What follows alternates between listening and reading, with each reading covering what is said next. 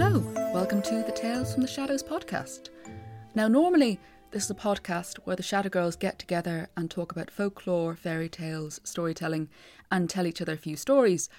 But at the moment, uh, due to the global pandemic, we are all in isolation, and unfortunately, most of the mics are in my house, so you're stuck with just me for this episode, Emily. And I am coming to you from my isolated blanket fort. If you are stuck at home and are looking for something to do to occupy your time, I highly recommend you try building a blanket fort. It's great fun and it's very cosy. But I think it's time I got on to the stories. And today I'm going to be telling you two stories about wolf women, she wolves. But before I can get onto the stories, I need to give you a bit of background about werewolves in Irish mythology. Wolves and werewolves in Irish myth and legend they do seem to differ a little bit from uh, the mainland European counterparts. Sorry, I've just been interrupted by the arrival of my own little wolfling. Uh, Squire has come to join me in the blanket fort. Uh, sorry, Squire, but I don't think you could get much further from a wolf without becoming a goldfish. So, as I was saying, the werewolves you find in Irish folklore and myth, they're a lot less predatory and dangerous than the European counterparts. In fact, in a lot of the stories, the wolves are not only friendly, but they are helpers. And, well, there's a few reasons I can wildly speculate as to why that might be. There were wolves in Ireland up until the 18th century. The last wolf in Ireland is said to have died in 1786.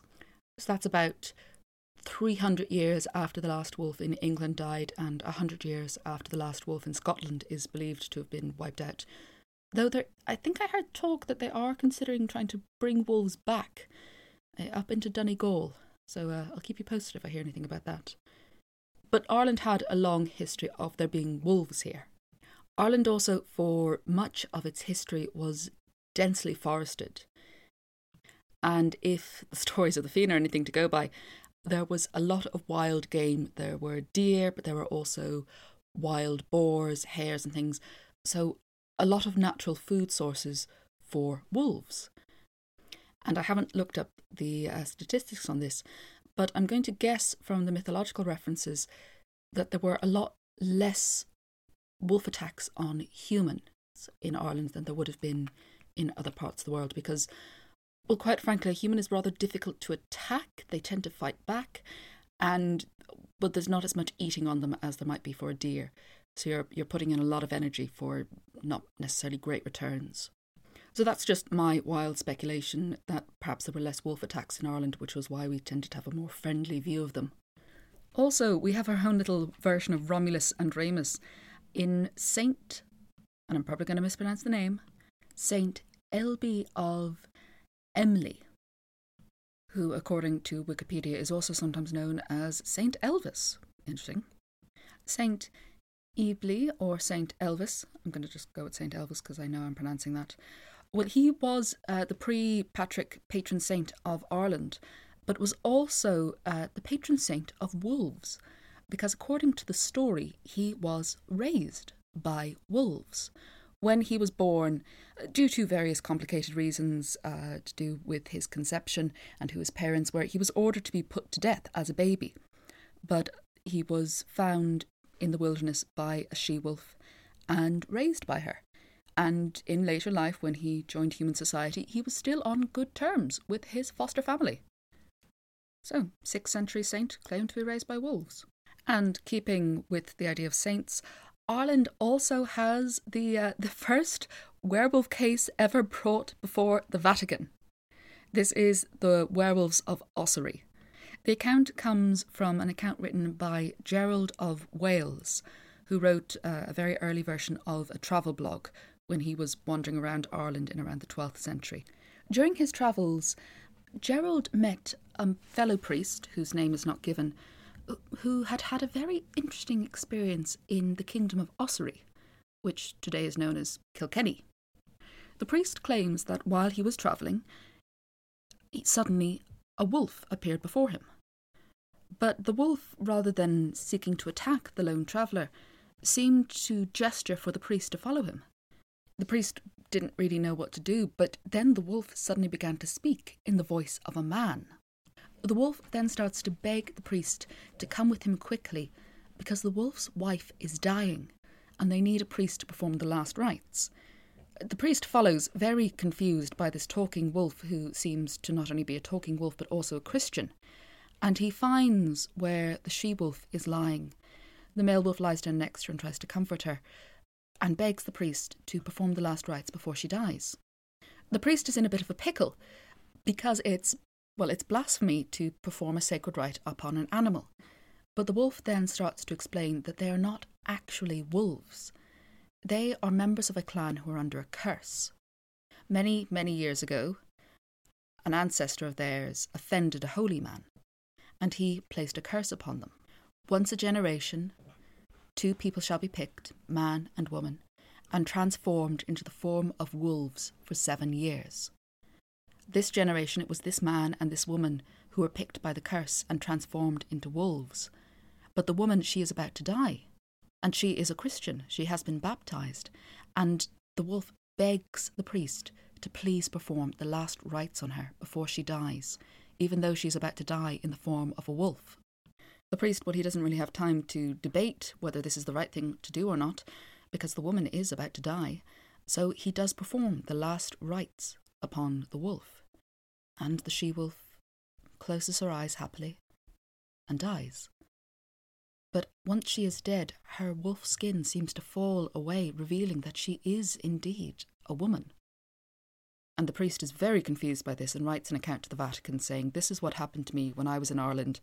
Um, did I do the right thing? And I don't know what the Vatican's reply to him was, but it is the first recorded werewolf case brought before the Vatican the werewolves of Ossory. But the wolves of Ossory aren't the only Irish werewolves you'll find. There are many stories of the Faoladh, who are more traditional shapeshifters. And there are many stories in which these creatures are quite helpful. They assist lost travellers and they are said to be very inclined to give protection to lost children. And if you want to know more about these creatures, I suggest you get in t- contact with Hog and Dice. Uh, they have a YouTube channel, they're also on Twitter, and they know a lot more about this subject than I do. Some of the great mythological heroes are also said to be rather werewolf like. Uh, Cuchulainn, for instance, the Hound of Ulster, he certainly has a number of canine traits, but there are many accounts of when he goes into his battle frenzy, his hero's light comes upon him, and he undergoes a rather horrific physical transformation. There are many great descriptions of the various things that happen to him. Um, every hair in his body suddenly stands on end, all the muscles bulge, you can see every sinew, his jaw seems to extend, so you can see every tooth that grows and sharpens. One bit of the description, which is it'll really stick in your head. One of his eyes shrinks down deep into his skull, and the other one grows so great that it plops out and lolls on his cheek. And the bit that I can never shake out of my head, his kneecaps turn backwards. And I don't know why, but that is the one that just always sticks in my head, as well as the, the eye plopping out onto his cheek, but the kneecaps turning backwards. So there would be some argument that Cuchulainn the Hound of Ulster, in his hero like transformation, has certain maybe werewolf like qualities. He certainly does shift form. The Fianna, too, they're also sometimes considered to be werewolves. Uh, if you play the World of Darkness games and uh, the werewolf one, Werewolf Apocalypse, you there is a clan of werewolves in there, a type, a class you can play, uh, who are the Fianna, who really take this idea that the ancient Fenian warriors were a type of werewolves. Because again, the wolf was seen as being associated with a number of the traits that were also associated with the warrior, but also loyalty, which was a big thing for the Fianna. Famously, the Fianna were very loyal to their leaders, very loyal to each other, and wolves are also famously very loyal to their pack. But that's just a little bit of background on um, wolves in Irish folklore and mythology. Again, if you want more, get in touch with Hog and Dice or Mark from the Leprechaun Museum. Mark knows a huge amount about werewolves, both the Irish variety and the more common European variety. And I have two werewolf stories for you. But unlike the stories of the possible werewolf Cuchulainn or the warrior wolves. My stories are about she wolves.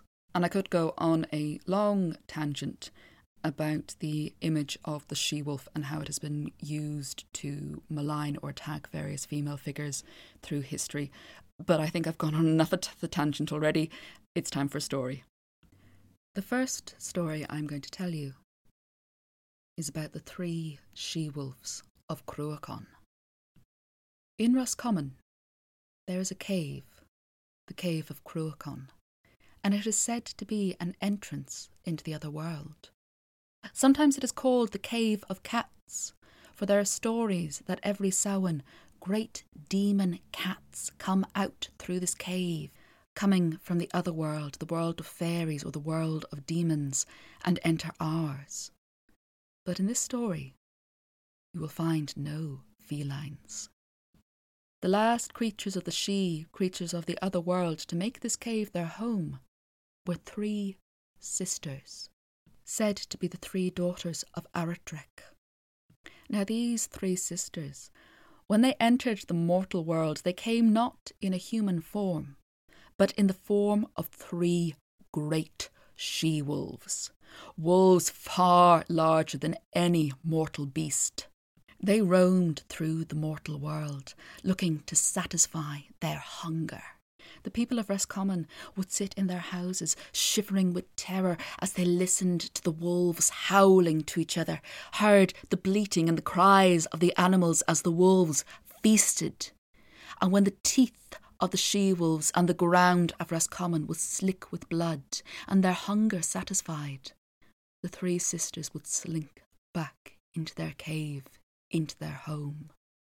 Now, these she wolves, these sisters, they had never harmed a child. They had never attacked a man or a woman. But the people were worried. Worried about what might happen when there were no more cows, no more goats or pigs for the wolves to feast on, and already some people were beginning to go hungry as their livestock was plucked off each night.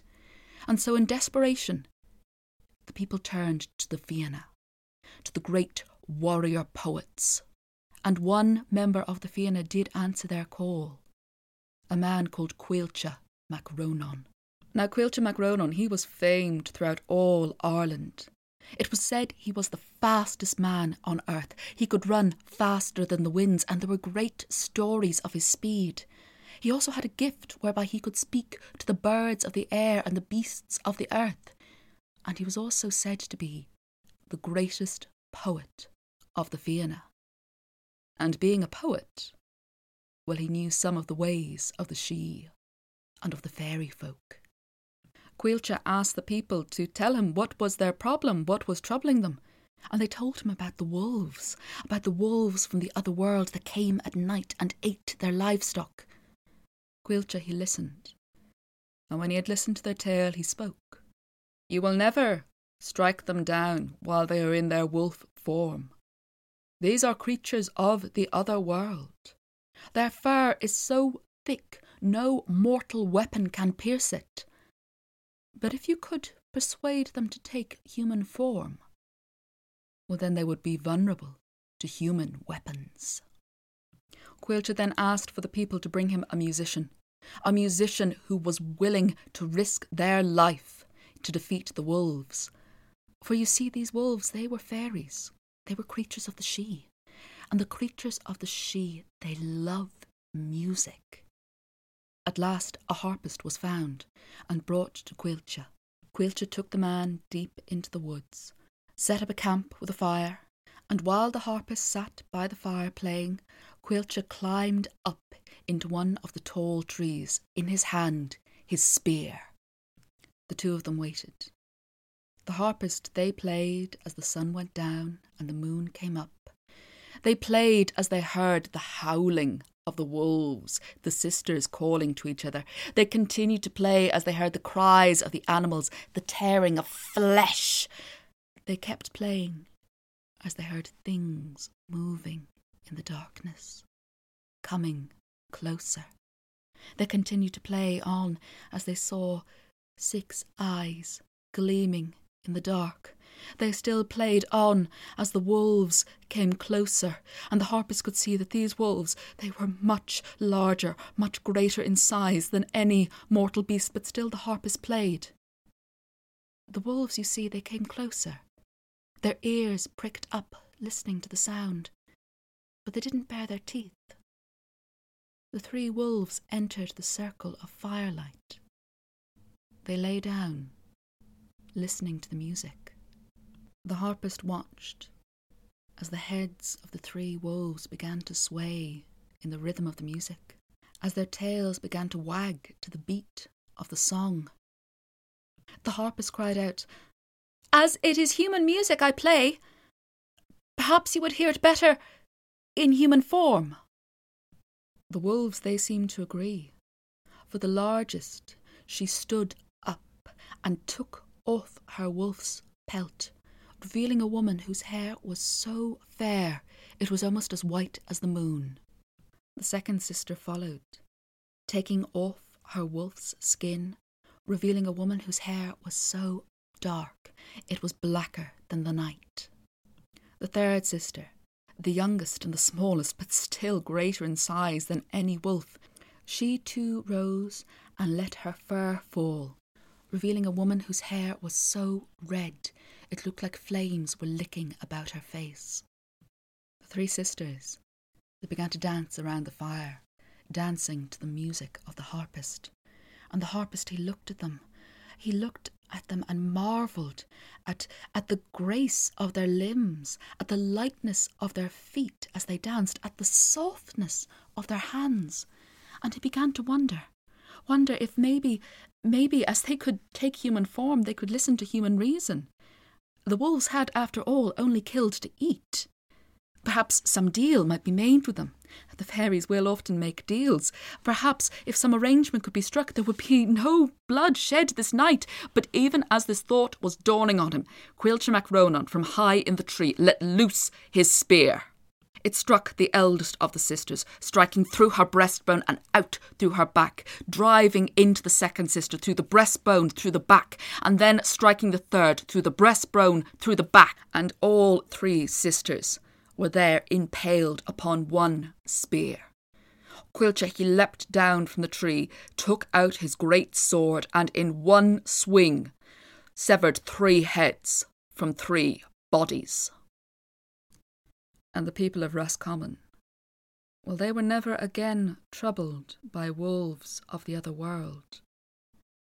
But the harpist, who had played the music that had tricked the sisters, who had watched them die, well, he never played again.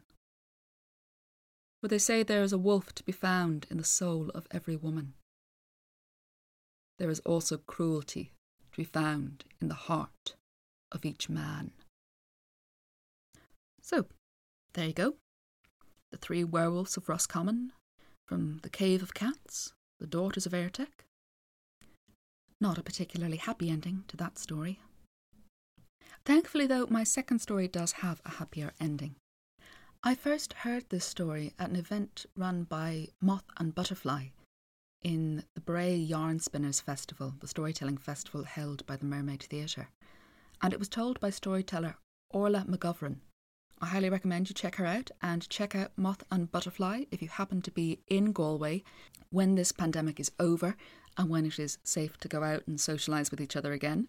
Also, look at some of their social media stuff because, like many other storytellers, they are participating in trying to share stories any way we can. I know they were taking part in Storytellers of Ireland's live stream for World Storytelling Day, so go take a look at them. I had never heard the story before Orla shared it at Moth and Butterfly, and so I'm very happy to be able to share my version of it with you.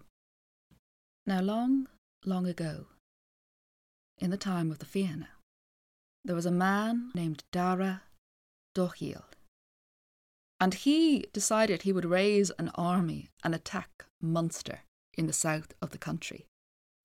Fionn McCool and the Fianna they answered his charge, and there was a great battle, a battle in which the Fianna were victorious, and Dara's army defeated.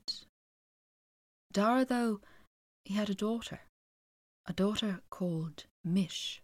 Mish, she had heard the sounds of the battle, heard the cries of the wounded and the dying, and when the fighting was done, she ran out onto the field, searching for her father, her father who was her only kin, her only living relative. She searched among the waste of wasted lives, and at last she found her father. He was alive, but only just. He had taken many grievous wounds in the battle, and it was clear that he did not have long left in this world. Mish, she fell on her father, crying out in animal pain. She tried to lick at his wounds in a desperate attempt to heal them. But Dara died in his daughter's arms. At this, Mish began a terrible howling and keening, and still covered in her father's blood, she ran from the field of battle and ran into the wilderness. Grief became a kind of madness. It consumed and transformed her. Her nails grew long and sharp.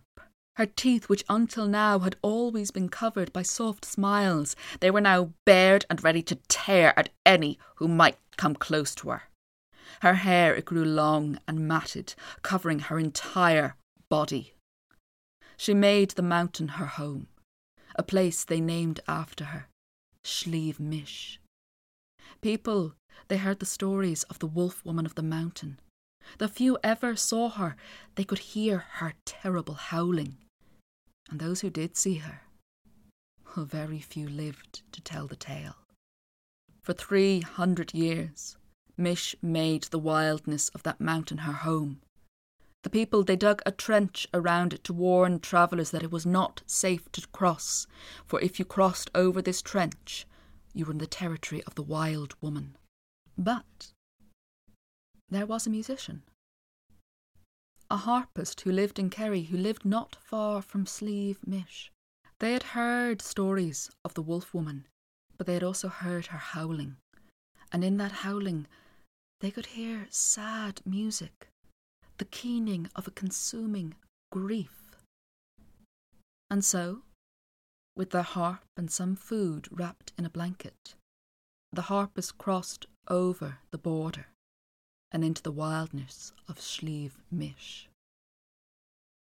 When they found a suitable spot, they built a fire, laid out their blanket and their food, and they began to play softly. As night grew deep, Mish approached. She stayed just outside the circle of the firelight, watching and listening to the music. The harpers played on as if unconcerned, and when their song was done, they undid the clasp of their cloak, baring the soft, vulnerable flesh of their throat. Mish stepped into the circle of firelight.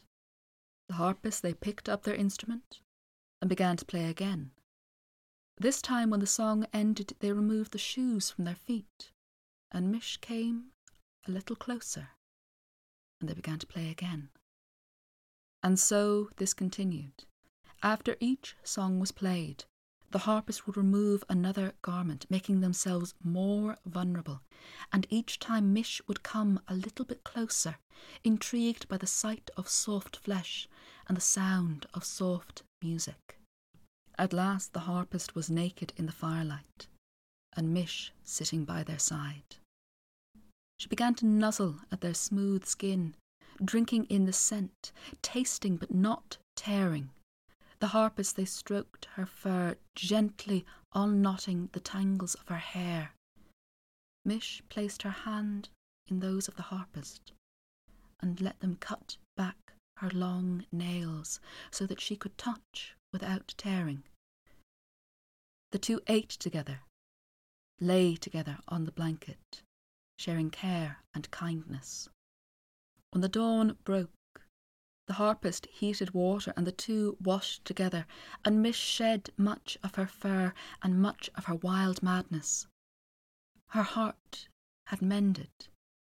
The grief, it was still there, but it was now an old scar rather than a gaping wound. Mish, the wolf woman of the mountain, she left, hand in hand with the harpist, and it said that the two were happy. And that's the end of that story. I thought I'd put the two stories together because, well, they're quite interesting to look at and compare because there are a lot of similarities. They both involve wild wolf women, they both involve a musician, they both involve playing by moonlight, they both involve the removing of fur, but they're very, very different. I think the difference is in the, the attitude towards the wild woman. In the story of the three sisters, well, the people, they fear the wild woman, they fear how dangerous they are, they fear what they might do. Whereas in the story of Mish, the harpist, what they look for, they look for the music in the howling. And it's a story about how love and gentleness and music can be healing. There are also other versions of the Slieve Mish story um, where it's all about sexual healing, and there's a lot of very dirty jokes in it, but I'm not going to go into that here. Go find that in your own time. I think the Slieve Mish story, well, it's also a story that's rather appropriate at this time because we are in a time of fear and a time when some of us will be experiencing grief. And Mish, when she takes her grief, when she lets it consume her and takes it into isolation, it becomes a madness and a wild, uncontrollable thing, a thing that's controlling her rather than her being in power of it. And I think that is a danger at the moment because well, many of us were being advised to self isolate, only go out for necessities. But the Sliabh Mish story, it's also about how music, how art, how kindness and connection can bring you through that. And I know it's a time at the moment where you can't we can't physically connect and get closer to each other. But we have lots of thankfully lots of technologies at our disposal to help us form those connections.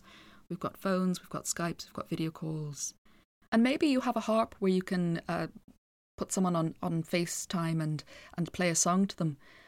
Or just send them a link to a song that, oh, I was listening to the song and I was thinking of you. Because we have lots of ways that we can keep building and maintaining connections, keep reaching out to people. And I think a great way to do that is to share music or share stories. This story was shared with me, and now I'm sharing it with you. I hope you've enjoyed. If you want to keep up with uh, what I and the rest of the Shadow Girls are doing, uh, we're on the social medias. On Facebook and Instagram, we are at Tales from the Shadows. On Twitter, we are at Tales Shadows.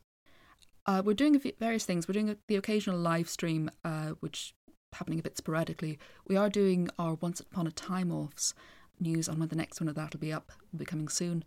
Shannon has also taken on a a great challenge. She is going to read all of the Grimm's fairy tales, one story a day, until either this ends or she runs out of stories, whichever happens first. And that's happening on our Facebook page. She uploads one story a day. There's a few uploaded already, so you can you can binge them if you like. I hope you're finding ways to keep yourself keep yourself sane, keep yourself occupied, entertained, and keep safe. I really hope all of you out there are safe. And now Go wash your hands.